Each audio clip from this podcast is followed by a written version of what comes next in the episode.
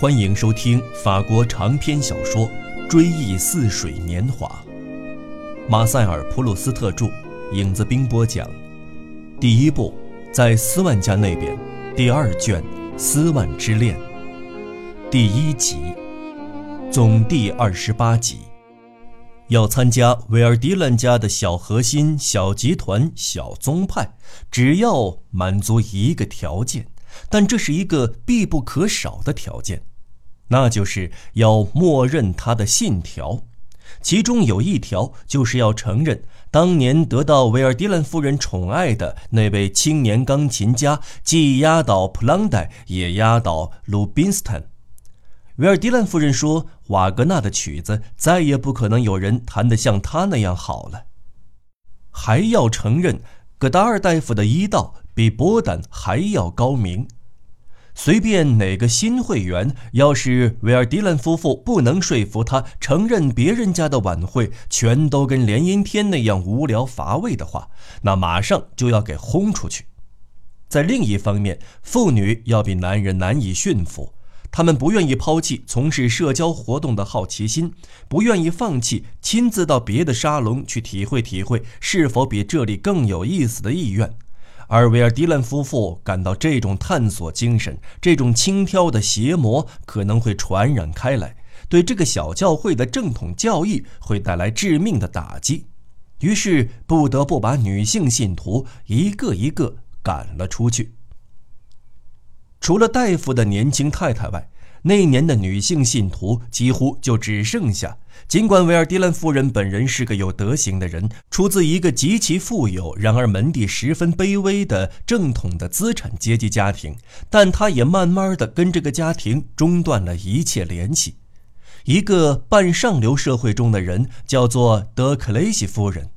维尔迪兰夫人按照她的小名儿管她叫奥黛特，说她是个爱神。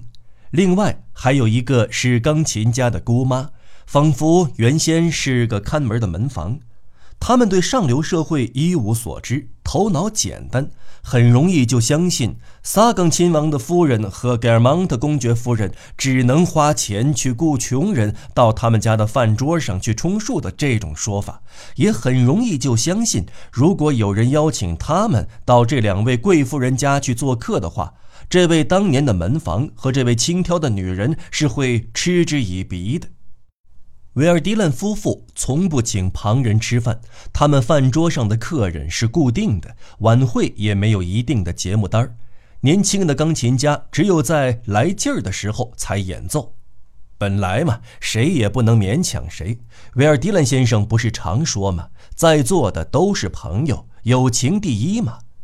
如果钢琴家想演奏《女武神》中奔马那一段，或者特里斯坦的序曲。维尔迪兰夫人就会反对，倒不是这音乐不中他的意，恰恰相反，那是因为他在他身上产生的效果太强烈了。您非要我得偏头痛不可吗？您早就知道，每次他弹这个，我就得偏头痛。我知道会产生什么后果。明天当我要起床的时候，得了，晚安吧，谁也不来了。他要是不弹琴，大家就聊天。朋友当中有那么一位，通常是他们那时宠爱的那位画家，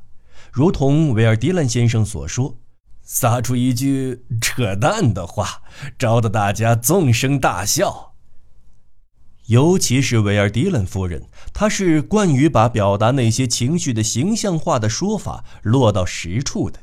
有一天，就因为笑得太过厉害，戈达尔大夫。当年还只是个初出茅庐的小伙子，不得不把他那脱了臼的下颌骨给拖上去。晚礼服是不许穿的，因为大家都是亲密伙伴，不必穿的跟被他们避之若瘟神。只是在尽可能少举办，而仅仅是为了讨好那位画家或者把那位音乐家介绍给别人时才组织的盛大晚会上邀请的那些讨厌家伙一样。其余的时间，大家就满足于猜猜字谜，穿着便服共进晚餐，绝不让任何外人混入这个核心。随着这些伙伴们在维尔迪兰夫人的生活中所占的地位日益增长，凡是使得朋友们不能到他跟前来的事情，凡是使得他们有时不得空闲的事情，例如这一位的母亲，那一位的业务工作，另一位的乡间别墅，或者什么痛病等等，就都成了叫人讨厌、该受指责的了。要是戈达尔大夫认为应该离开餐桌，回到病危的病人跟前去的话，维尔迪兰夫人就会对他说：“又有谁知道？如果您今天晚上不去打扰他，也许对他反倒好得多。您不去，他可以好好的睡一夜。明天您一早去，他的病也许已经好了。”十二月一到。一想起他的忠实信徒们要在圣诞和元旦那两天把他撂在家里，他就发愁。钢琴家的姑妈要他那天一定得到他母亲家去吃晚饭。维尔迪兰夫人厉声叫道：“如果你们元旦那天不随乡下人的习俗，不跟你的母亲在一起吃那顿晚饭，他就会死了。”到了复活节前的那个圣周，他的不安情绪又起来了。您是个大夫，是个科学家，是自由思想家。您当然跟平常一样。耶稣受难日那天，您是要来的喽。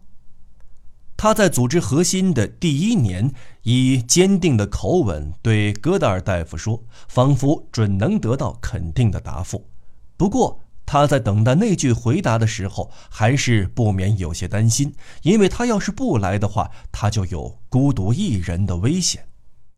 耶稣受难日那天，我是要来的，来向您告别，因为我们要到奥维涅去过复活节。到奥维涅去喂跳蚤、喂狮子，那感情是大有好处。沉默了一阵，他又说：“如果您早点对我们说，我们也许会安排安排，跟您在比较舒适的条件下一起去做这次旅行的。同样。”要是有哪位忠实信徒有个朋友，或者哪位常来的女客有个追求者，可能会拽住他们不让他们前来的话，维尔迪兰夫妇就会说：“好吧，把你的朋友带来吧。”他们倒是不怕女客有情人，只要他把她带到他们家来，在他们家谈情说爱，不至于因为爱他而不爱他们就行。他们会考验这位朋友，看他是不是能对维尔迪兰夫人推心置腹，有没有可能被接纳进这个小宗派。如若不然，他们就会把介绍他前来的那位信徒叫到一边，请他们跟他们的朋友或者情妇闹翻。反之，那位新来的人也就会变成一个信徒。就这样。那一年，当那位半上流社会中的人对维尔迪兰先生说他认识了一个很可爱的人，叫做斯万先生，同时暗示他很想受到他们接待的时候，维尔迪兰先生当场就把这个请求转告他的妻子。维尔迪兰先生向来是要等到他的妻子拿了主意才拿主意的。他的特殊任务就是想方设法满足他以及他的信徒们的一切愿望。德克雷西夫人有事儿跟您商量，她想把她的一位朋友斯文先生介绍给你，你看怎么样？嗨，对这样一个完美无缺的人，我有什么不能答应的？您别谦虚了，我没有问您的意见，我就是要说您是一个完美无缺的人。既然您这么说，奥黛特以马里沃式的故作风雅的殷勤语调答道，说着又补充一句：“您是知道的，我可不是个沽名钓誉的人。好吧，好吧，如果您的朋友讨人喜欢，那就带他来吧。”诚然，这个小核心跟斯万常去的社交圈子毫无关系。而纯粹的上流社会人士也会觉得，像他们那样已经在上流社会里占有一个特殊地位的人，犯不上想方设法登上维尔迪兰夫妇的家门。不过，斯万是那么爱女人，打他差不多认遍了贵族阶层的女子，他们已经再也没有什么可以教他的那一天起，他就把圣日耳曼区授给他的那些规划证书，差不多也就是贵族证书，仅仅看作是本身已经没有什么价值的流通证券或者信用证。倒是可以使他有条件到外省什么小地方、巴黎什么偏僻的地区去追求他看着漂亮的某个乡绅或者法学院书记官的女儿了。当年欲念或者爱情在他身上激起的那种虚荣心，现在通过日常生活的习惯已经摆脱了，而正是这种虚荣心把他导向那个上流社会的生活。在无聊的逸乐中浪掷了他的聪明才智，把他在艺术方面的博学用之于指导贵妇人购买绘画作品，布置他们的府邸。也正是这种虚荣心，促使他在他爱上的不相识的女子面前显摆单是斯万这个姓氏所表达不了的帅劲儿。如果那个不相识的女子出身低微，他就越发要显摆那个劲儿。正如一个有才气的人不怕在另一个有才气的人面前露拙一样，一个帅的人不怕一个阔老爷，而怕一个乡巴佬不领略他的帅劲儿。有史以来，人们出于虚荣而废的心机而说的谎话，有四分之三是对地位比自己低下的人而发的。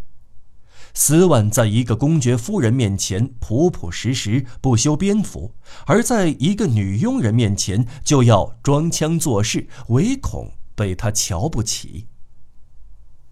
有很多人出于他们的社会地位造成的慵懒或者无可奈何的安于现状的心理，他们不去享受他们老死于其间的上流社会之外的现实生活为他们提供的乐趣。却退而求其次，一旦对那些平庸的娱乐以及还能忍受的无聊乏味的事情习以为常，就把这些称之为乐趣。斯万却不是这样的人，他不费心思去发现跟他在一起消磨时间的女人身上的美，却花时间去跟他一眼就觉得漂亮的女人在一起，而这些女人的美时常是相当俗气的。因为他本能的追求的体态之美，跟他所喜爱的大师们所雕塑或绘出的女子的美，恰恰背道而驰。后者深沉的性格或者阴郁的表情，使他的感官凝滞；而只要有健康、丰润而红润的肉体，就足以使他的感官苏醒。如果在旅途中遇到一个他原不该去结识的人家，而其中有一个女人在他眼里显出他从未见识过的魅力，那么要他保持矜持态度，消除他在他身上激起的欲念，用写信召唤一个旧情妇到身边来的这种办法来替代他可能从那一位身上得到的乐趣，这在他看来就等于是在生活面前的怯懦和退让。是与不去旅游这个区域，却把自己关在卧室里眺望巴黎的景色，同样的对新的幸福的愚蠢的抛弃。他不把自己封闭在他的社会关系的圈子里，而是自己去创造，以便哪儿有个女人中他的意，就在哪儿另起炉灶，建立基地，就像探险家随身携带的装卸自如的帐篷一样。至于不能搬动的东西，或者不能换取新的乐趣的东西，不管别人看来如何可贵，他都弃之如敝履。不止一次，他跟一个公爵夫人相处多年，慢慢的激起对方以身相许但苦于无机会满足的欲念，从而在他跟前赢得了信任。可是。他却冒冒失失的给他拍个电文，要他给他去封电报，让他立即跟他的一个管家联系。原来他在乡下发现了管家的女儿，这真像是一个饿得要死的人拿一粒金刚钻换一片面包。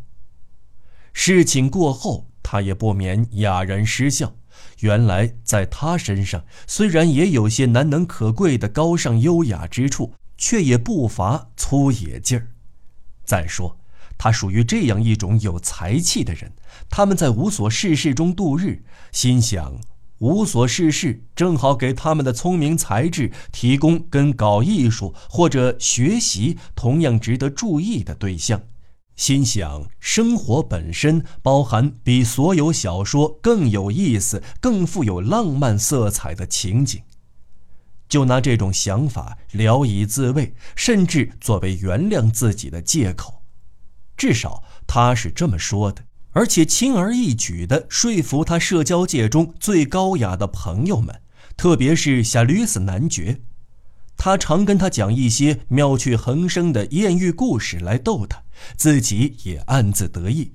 说是什么有回在火车上碰到一个女的，后来把她带到了家里，发现她是一位君主的妹妹。当时，欧洲政治的条条脉络全都掌握在他哥哥的手心底里，他自己也就对欧洲政治了若指掌。又说什么，由于情况的极端复杂，有回他能否当上一个女厨师的情妇，要由教皇选举会议来决定等等。公司万驱使为他拉线搭桥的，不仅有一大群他过从甚密的德高望重的太后。将军、院士，他所有的朋友也都不时收到他的来信，信上以外交手腕要求他们写封推荐信或者是介绍信，而在层出不穷的桃色事件中假借花样翻新的借口，这种手腕总是万变不离其宗，也就跟大白话一个样了。多年以后，由于他的性格当中有别的许多方面跟我相似，而使我对他发生兴趣的时候，我时常听说，当他给我的外祖父写信的时候，那时还不是我的外祖父，因为当斯万那段恋情开始，从而在很长一段时期内不再寻花问柳的时候，我还没有出生呢。我外祖父一看到信封上的笔记，就高声叫道：“嗨！”斯万又有求于我了，可得小心着点儿。也许是出于不信任之感，也许是出之于我们只把一样东西送给不需要它的人的那种潜意识的心理。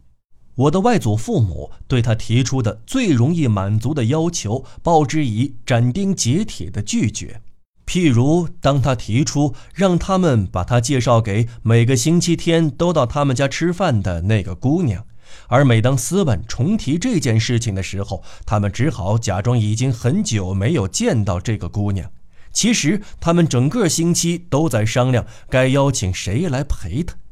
结果时常是找不出任何人来，但却不跟那最乐于接受邀请的一位打个招呼。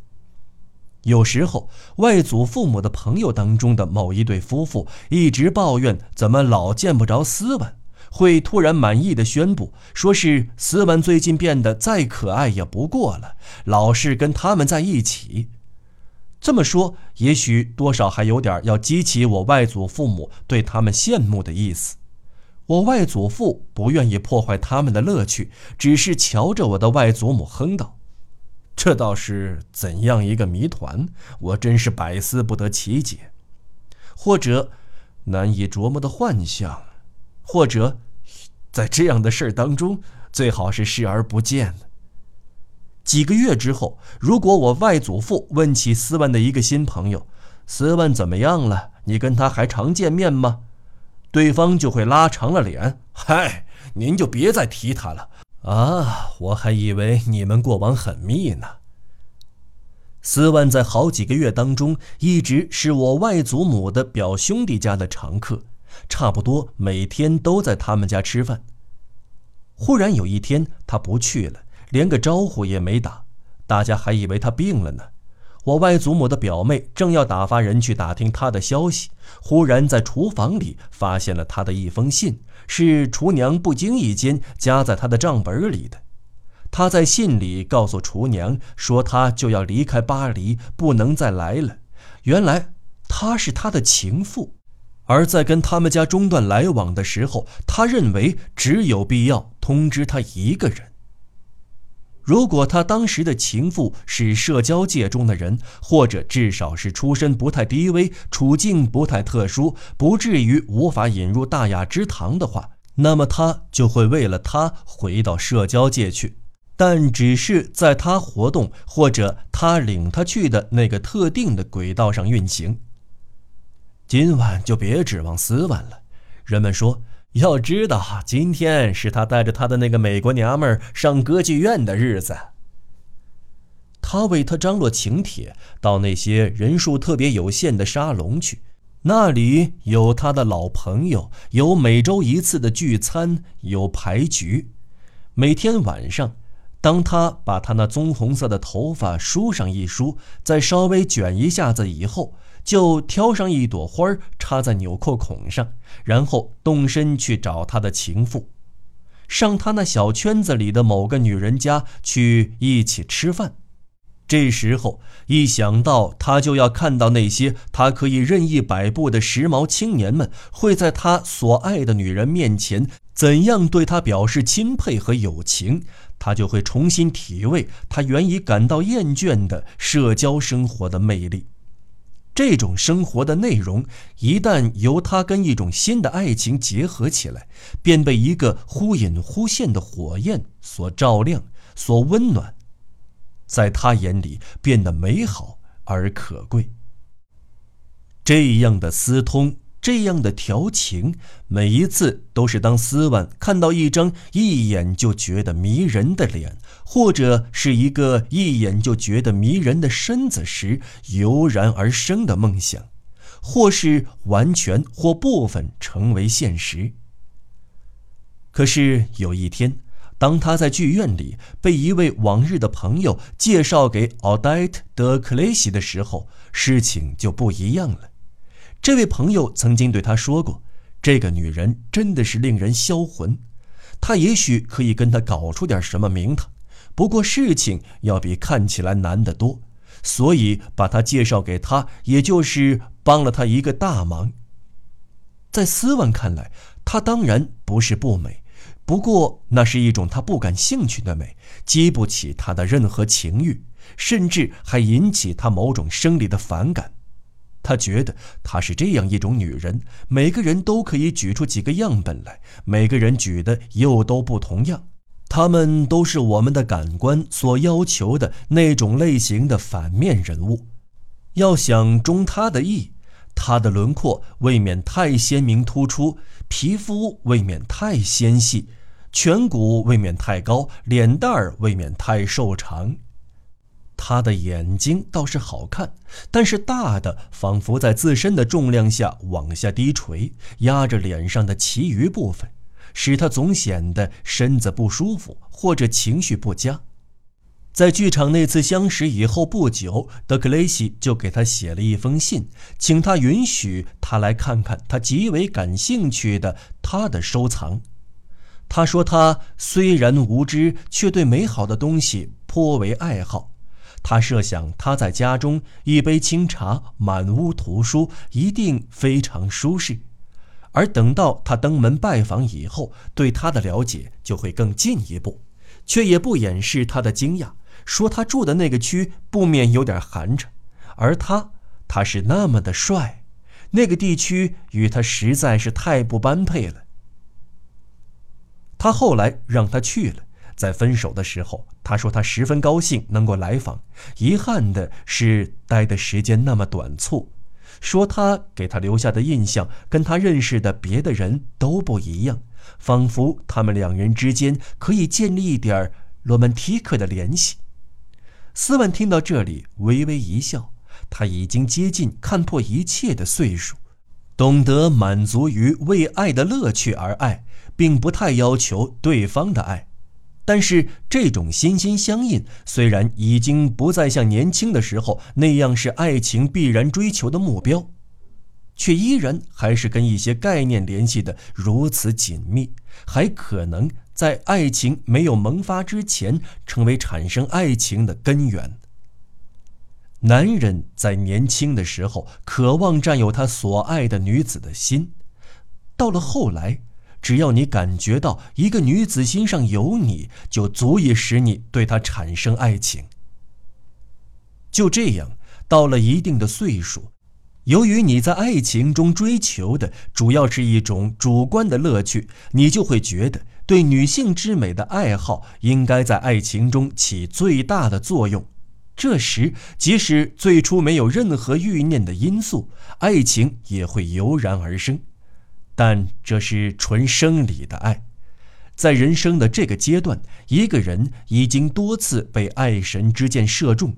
爱情就不再在他惊诧和消沉的心面前，完全按他自己的不为我们所知，却又是无可抗拒的规律来运行了。我们也出来插上一手，用我们的记忆，用我们的主意来歪曲它。当我们看到爱情的一个征候的时候，我们就会想起，就会臆造出其他好些征候。既然我们已经掌握了爱情之曲，一字一句。都铭刻在心，那就用不着一个女子唱出曲中的充满了对她的美的赞美之情的第一句，才能想起全曲。而如今，他从曲子的中间开始说什么“两人心心相印，双方离了对方，生活就失去意义”等等，我们就会在应该接茬的地方立刻参加跟对方的合唱。